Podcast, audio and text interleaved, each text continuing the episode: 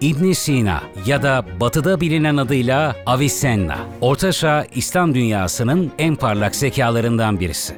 Tıbbın dehası ve büyük üstad olarak bilinmektedir.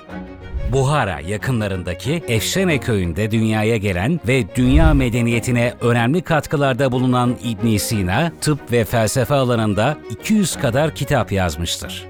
İbn Sina, Batılılarca Ortaçağ biliminin kurucusu ve hekimlerin önderi olarak bilinmektedir. İbn Sina'nın tıp alanındaki çalışmaları onu tüm zamanların en büyük hekimlerinden biri haline getirmiştir. El Kanun Fit Tıp adlı eseri 17. yüzyıla kadar Batı dünyasında tıp eğitiminde temel kaynak olarak kullanılmıştır.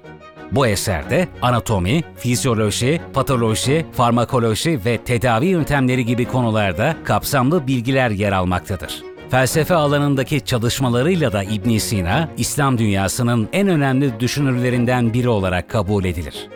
Metafizik, mantık, ahlak, siyaset ve hukuk gibi konularda eserler veren İbn Sina, Aristoteles'in felsefesini İslami düşünceyle harmanlayarak özgün bir felsefe sistemi geliştirmiştir.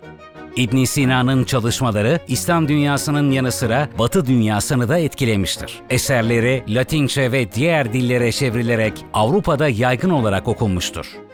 İbn Sina, Batı dünyasında skolastik felsefe adı verilen düşünce akımına ilham kaynağı olmuştur.